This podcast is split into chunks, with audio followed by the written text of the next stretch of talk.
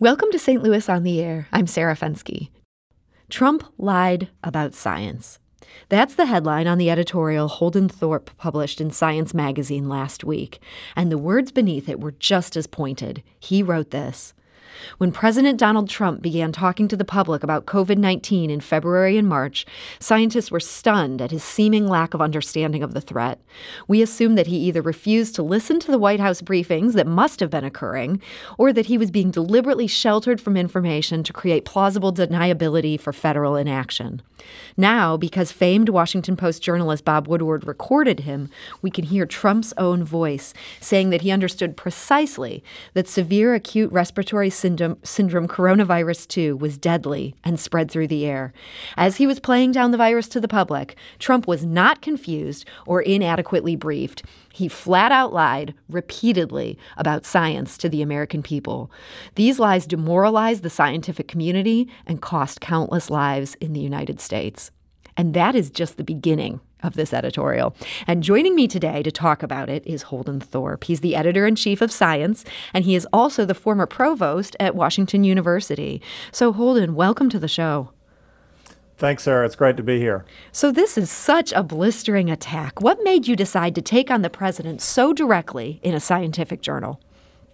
Well, we have been uh, writing about this. I have been writing about this uh, really ever since March, and I've written a lot of tough pieces about uh, the administration's take on this. Um, starting with uh, in March when Trump tweeted that COVID was just the flu, and uh, he was saying, his folks were saying it was contained. Uh, we wrote a piece, I wrote a piece called Do Us a Favor uh, that started began the process of of us calling him out uh, in the journal. And the reason we're doing that is because we're a voice for science and scientists, and we think, I think, and the whole uh, magazine when we're writing, you know, we're thinking about what does the scientific community want to hear from us, and the north star for me uh, is the scientist who is working in the lab all day to try to come up with a way to get us to the other side of this pandemic. Either she's working on a vaccine, or she's working on an antibody, or she's doing something to describe uh, the way the virus behaves, and she's maybe isolating herself from uh, her family so that they don't get sick, or she's got school age children and she's trying to deal with that at the same time. Mm-hmm. And she comes home and turns on the TV, and, and here's the President of the United States invalidating all the work that she's done and not showing any gratitude. Mm-hmm. So those are the people that, that we're speaking for. And I think for them in this particular case, to hear the president's own voice uh, admitting that he has been lying about the severity of the virus and not showing any gratitude or appreciation for the work that is being done, I think was just psychically devastating. And we felt like we just couldn't let that go in terms of our mission of speaking for science and scientists. Mm-hmm. So these words to Woodward, you wrote that, quote, these may be the most shameful moment in the history of U.S. science policy. What do you think about his assertion that he was trying to keep people from panicking? Isn't that a worthy goal, um, you know, as we're facing just the terror of that this thing could destroy all of us?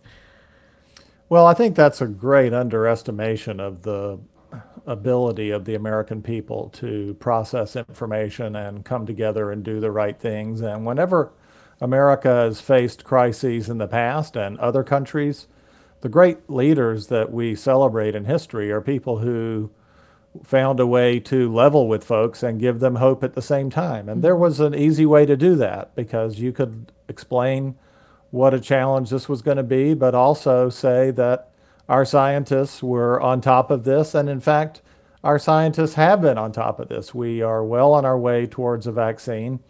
Uh, we've got a good handle on how the virus spreads and what the public health measures are that we could take.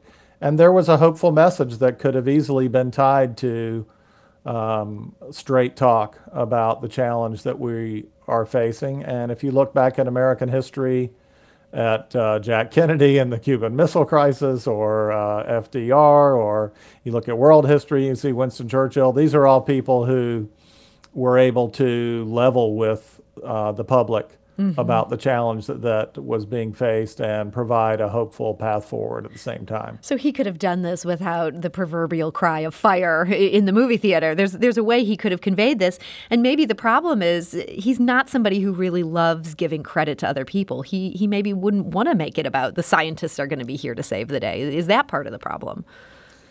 Uh, well, now now you're getting into the political part and his psychology, but yes, I think that does uh, that is consistent with the fact that nowhere along the, these uh, this path have any of the people who are actually the ones doing all the work to get us where we're going to go. Nowhere have those people been thanked mm-hmm. by the president or his team, and those are the folks, as I said that we're writing for, and there's plenty of your listeners in this category, so thank you to them.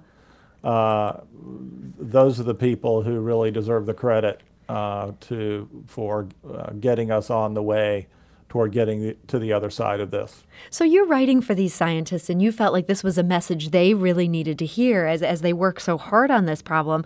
I'm wondering how how it was received. Science scientists obviously aren't a monolith. Um, no profession is. Did you get pushback from scientists who are maybe more conservative?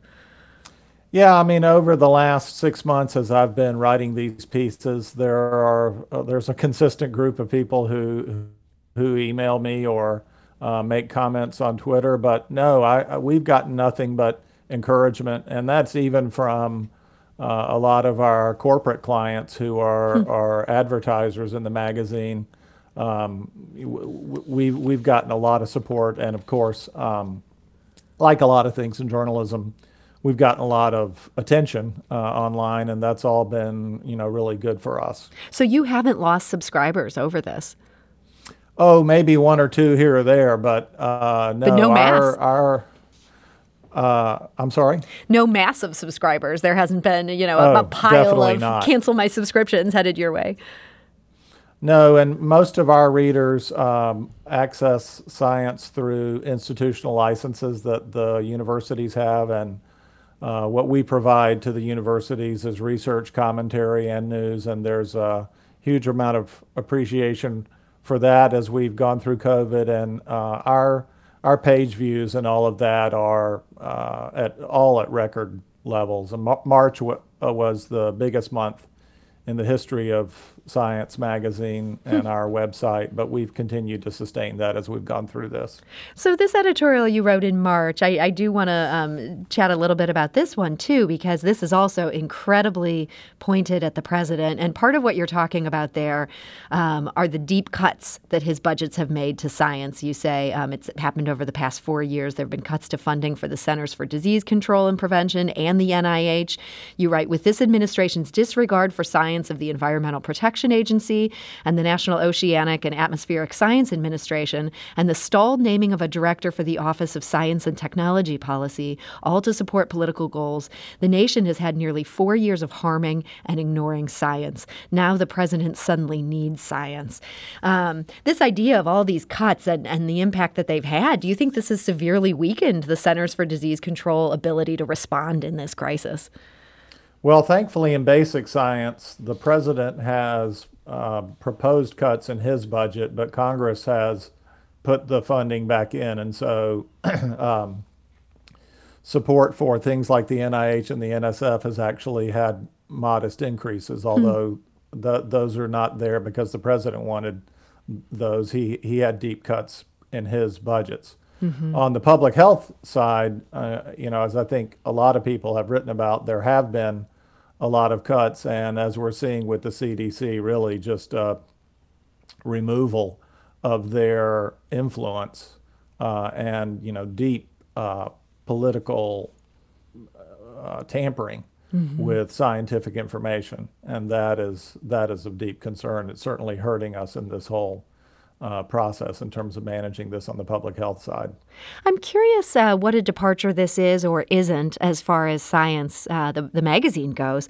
Um, are these editorials you've been running the type of thing your predecessors would have done, or is this fairly unusual that you're taking on the politics so directly?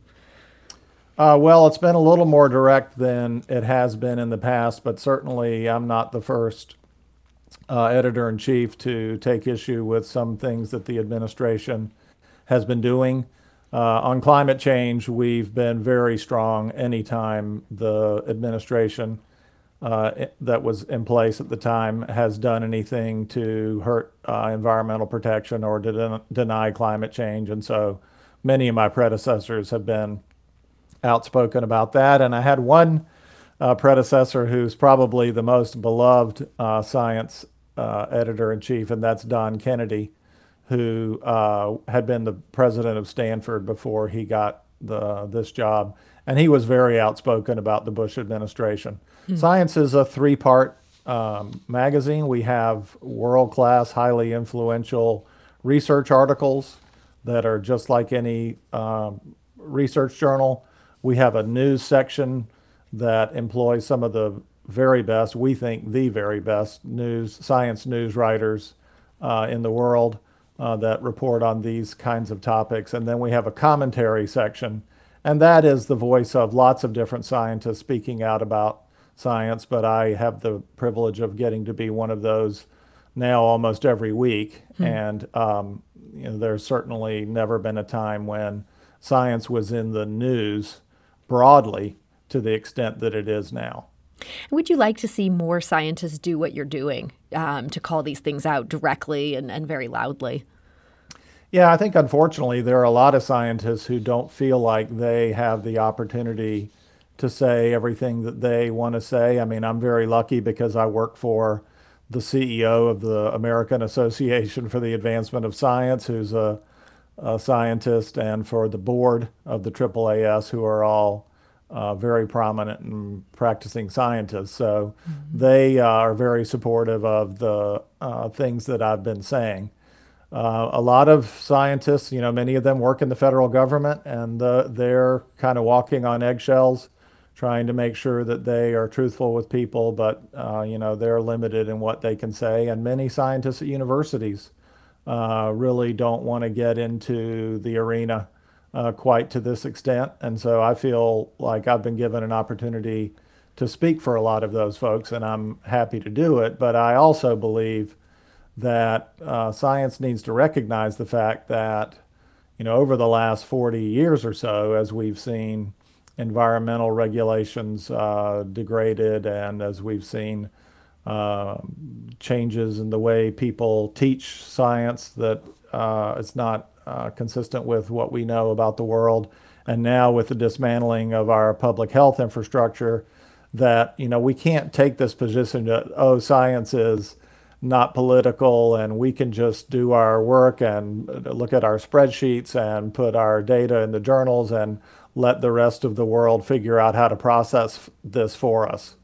Uh, that's what's gotten us into this situation. And uh, we really need to recognize that we operate in a political environment. We're funded by the federal government. And um, many of us, many of our scientists work for the federal government uh, or are funded by them. And we are, by definition, part of the political environment of the country. We're talking today to Holden Thorp. He's the editor in chief of Science Magazine. He's also the former provost of Washington University. And we do want to invite you to join the conversation. Do you think more scientists should wade into the political fray? Why or why not? Uh, you can give us a call at 314 382 8255. That's 382 Talk. You can also send us a tweet at STL on air, or you can email us at talk at stlpublicradio.org. We'd be especially interested in hearing from scientists. What's your take on this? We do need to take a quick break break, but we'll be back shortly to continue this conversation. This is St. Louis on the Air on St. Louis Public Radio. That's 90.7 KWMU. Support comes from the Missouri Forest Products Association, providing more than 41,000 jobs in the production of wood pallets, railroad ties, white oak barrels, hardwood floors, and more. Details at choosewood.com.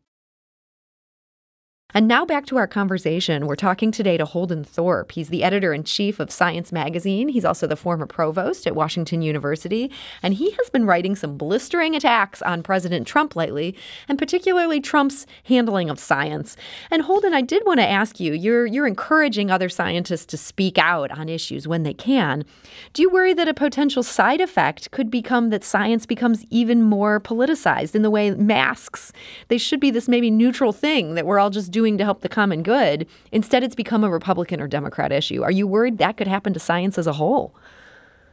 Well, I think that's already happened to science as a whole, mm-hmm. and so um, I think certainly that was the argument uh, for why scientists should stay out of the fray more.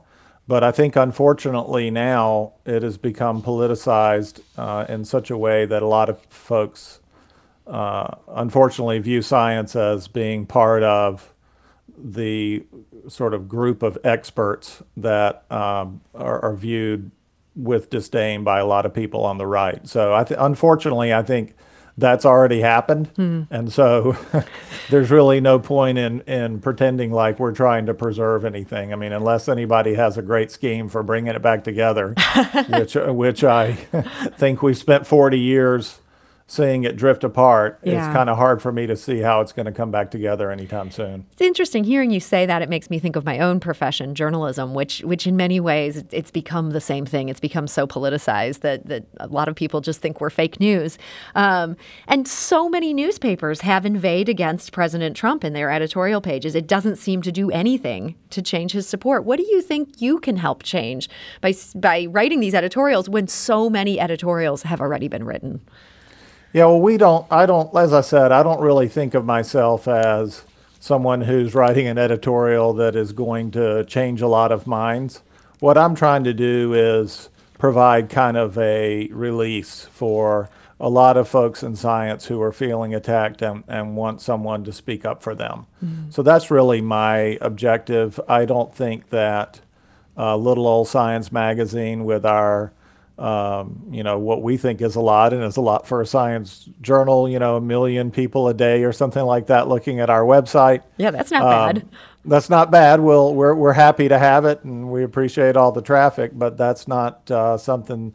When, when Ben Shapiro is getting 50 million people to look at one of his Facebook posts, it's kind of hard to see how our editorials are going to move the meter but yet you're there to sort of provide that exhortation um, to the people who maybe need that encouragement. They're working in the lab. Yeah, we want to encourage those people to to keep going and to feel like there's somebody here speaking for them. And certainly, uh, we get a lot of great positive feedback that we're doing that. And that's our philosophy with the whole publication. Our news, uh, when we decide what we're going to cover in our news section, we think about what um, you know scientists are going to want to read about. Occasionally, especially during COVID, we've had some news stories that have crossed over into uh, the mainstream media. But uh, for the most part, you know, we're a journal and a magazine that's for scientists, and that's what we're that's what we're trying to do. So I don't think that my editorials are really going to uh, change anybody's mind, unfortunately. Mm-hmm. Um, but uh, they're there to to help bring our community together. I want to go to the phone lines. Harry is calling from University City. Um, Harry, hi, you're on St. Louis on the air.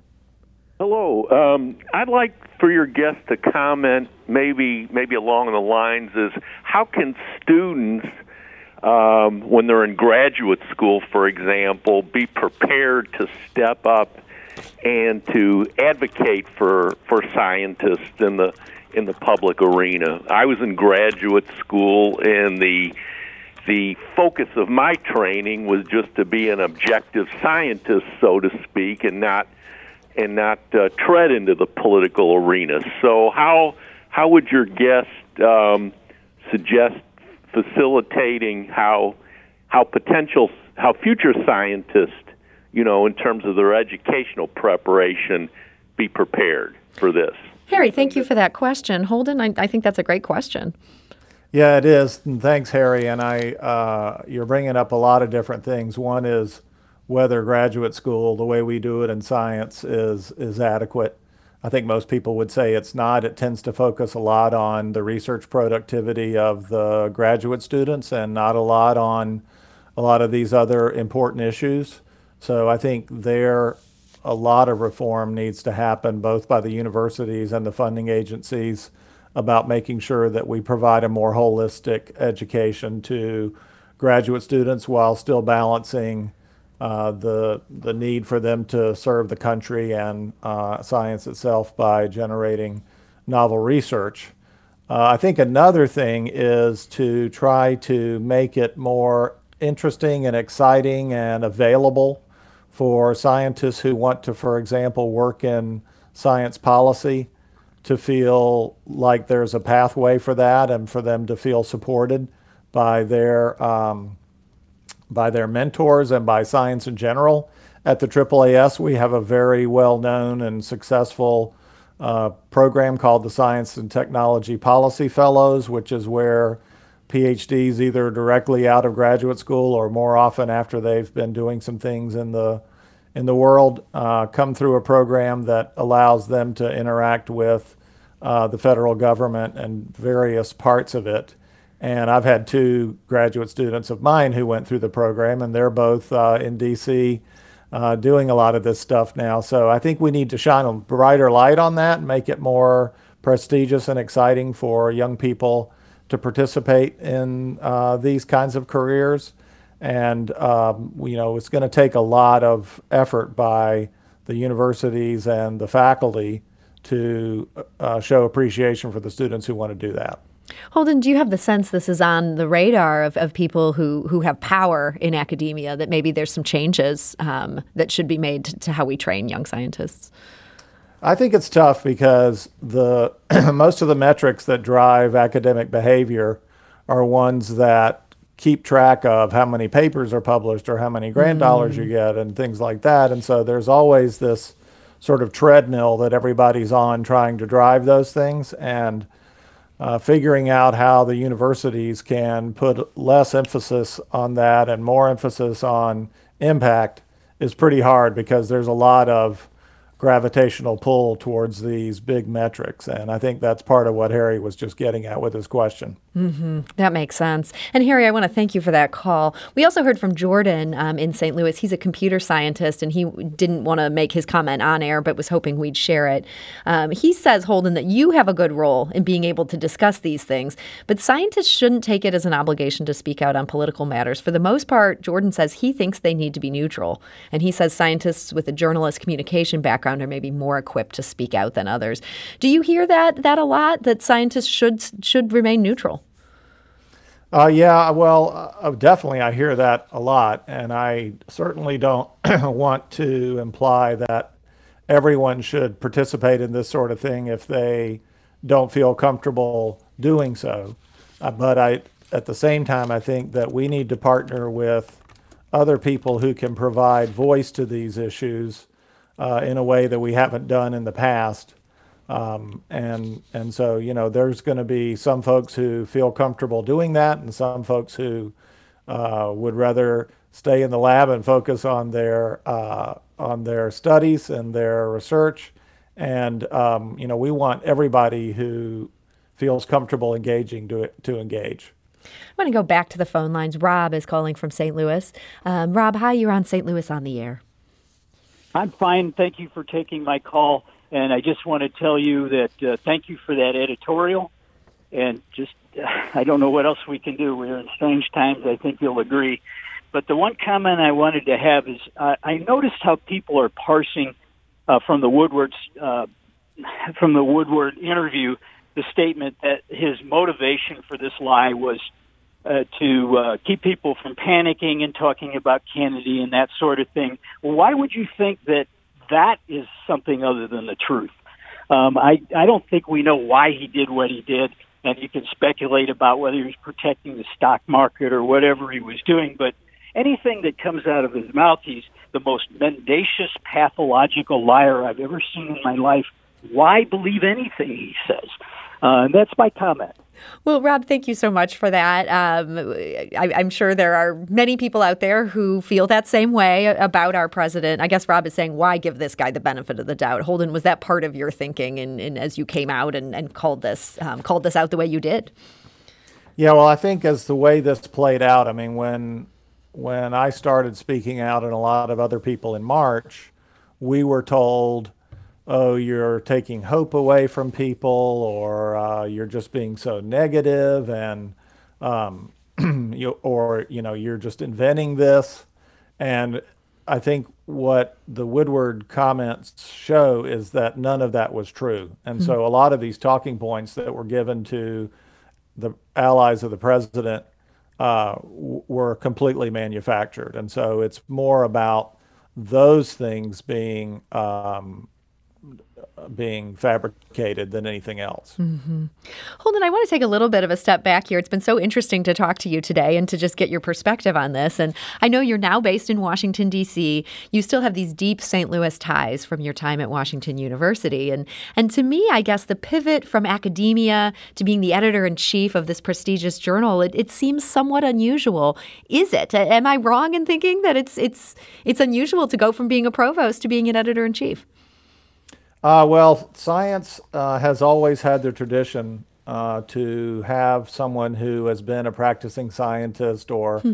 administrator or both become the editor in chief. I think that gives us a strong tie to the academic scientists that we publish and that we represent. And so my predecessors, almost all of them, uh, have been uh, highly successful scientists, and um, many of them also administrators. My predecessors include the former head of the USGS, uh, someone who was a very important officer at the NIH, and as I said earlier, Don Kennedy, who had been the president of Stanford. So mm. it's a pretty, it's a wonderful thing for me to be able to get to do, as as one of your callers just said. It's a very special position and one of a kind, really, in American science, and so I'm very lucky uh, that this was the next step on my journey, uh, and it's it's got a lot in common with what my predecessors have done, and with the the philosophy of the AAAS that science should be a, a journal that is still very connected to the academic communities that we serve. Now, I know you yourself, uh, you were a chemist. Were you ever torn, uh, tempted by journalism? You seem like a really good writer and you have a knack for this editor in chief thing.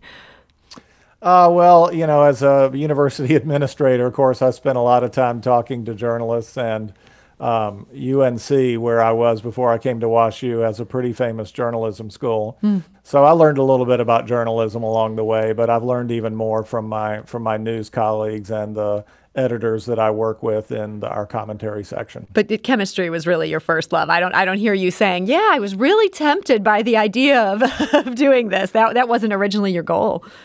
Oh no, I I uh, loved chemistry at the beginning, and it was my goal to be a chemistry professor, and I was very fortunate that I got the opportunity to do that. Hmm. Well, I got to ask you, since I know you still pay attention to a lot of things happening there at WashU, how do you think WashU is handling the return to campus this fall, having students back on class and in very distant ways, um, and to do in-person learning? I think so far so good. I mean, Chancellor Martin did a smart thing by waiting to start the semester a little while so that he could see what was working at uh, and not working at some of the other schools around the country. I think their testing program has been excellent. I know a lot about that because my daughter is a WashU undergraduate, so we oh, hear wow. from her whenever she gets another negative test back. Um, and I think uh, I've only seen the photographs, but it seems like what they have done uh, to secure the campus has been uh, effective. And, you know, I think so far so good. Uh, and hats off to them for uh, making some, what I'm sure were some big investments of, of time and money into making this all work. And it's a day at a time. I'm sure if they were on, they would say, yeah, our numbers are okay today, but we got to make sure they're okay tomorrow. But I think they're being vigilant and uh, having talked to a lot of their peers around the country that have had more trouble I think a lot of great planning has gone into uh, the work that Andrew and his colleagues have been doing at WashU. Hmm, that's great to hear. And obviously, with your daughter there, you're you're not just putting your money where your mouth is. You're putting a, a very valuable thing there uh, in their hands. So that's great. You have that trust there. Um, do you have any sense of how St. Louis University is doing in comparison? Uh, uh, I haven't looked uh, specifically, but. Um, my understanding is that they're open as well and figuring out a way to get through this also. Yeah. There's there's a lot of that right now. Figuring out a way to get through this. Well, I'm hoping. I know you've had some some words here that it, it, feels like a prophet crying in the wilderness a bit, but I'm hoping maybe you can leave us with a little bit of hope. This pandemic has been very hard on this country. A lot of people just just feeling sad about the state of things here. Do you have hope that we're going to get past this? Oh yeah, I think, uh, and that's part of why I get so uh, wound up when the president is not uh, showing his gratitude uh, and giving credit to the people who've been doing everything. The healthcare workers uh, who have been working in the ICUs and getting the death rate down, and the scientists who have been at the bench and their computer screens figuring all this out have done a magnificent job.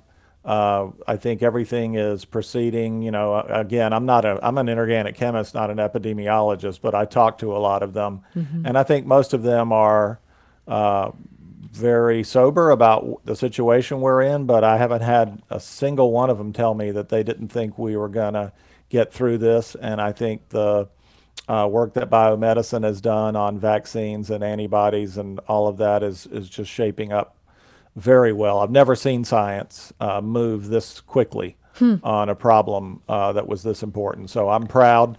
Uh, to be, you know, we th- I think of myself as the stage manager of the play, I'm proud to be the stage manager of the uh, great scientific play that's going on right now. Yeah, I mean it is it is a deeply depressing time in many ways, and yet when you look at how close we are um, to some, you know, and the major breakthroughs that have been had on something that we didn't even know about a year ago, um, maybe science should take a bow on this one. Uh, for sure, they should. It's stunning what has uh, happened, and uh, still a lot to go. But uh, like I said, I've never seen anything make this much progress this quickly, and I'm proud to be part of it. Hmm. Well, those are some hopeful words to leave us with. So, Holden Thorp, I want to thank you so much for that, and, and thank you for joining us today. Thanks, Sarah. Great talking to you.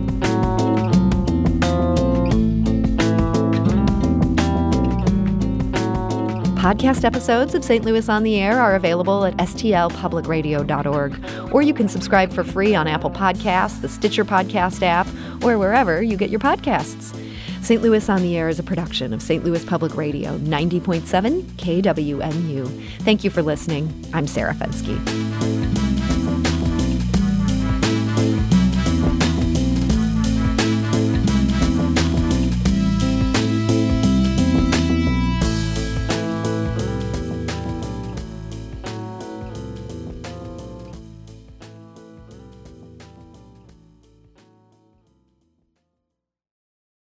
Support comes from the Missouri Forest Products Association. Missouri produces wood pallets, railroad ties, white oak barrels, hardwood floors, and more. Details on the variety of products made in the state are at choosewood.com.